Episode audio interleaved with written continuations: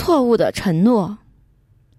在生病的时候，承诺说会来寺院，但是当病好之后却不来了，这样做是业障吗？这样不属于业障，而只是生活放纵，这样会让他过去世的恶业有机会来报应而已。因为自己没有进寺院修新的功德，那么旧的业力就会来报应。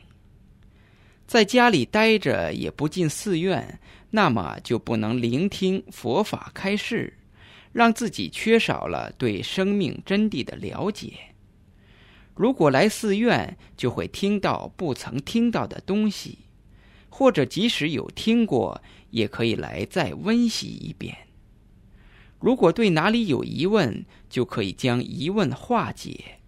当疑问消失了，那么自己就会感到法喜和增强自信心，之后便可树立目标，或者正确的维护生命，以及修各种各样的功德。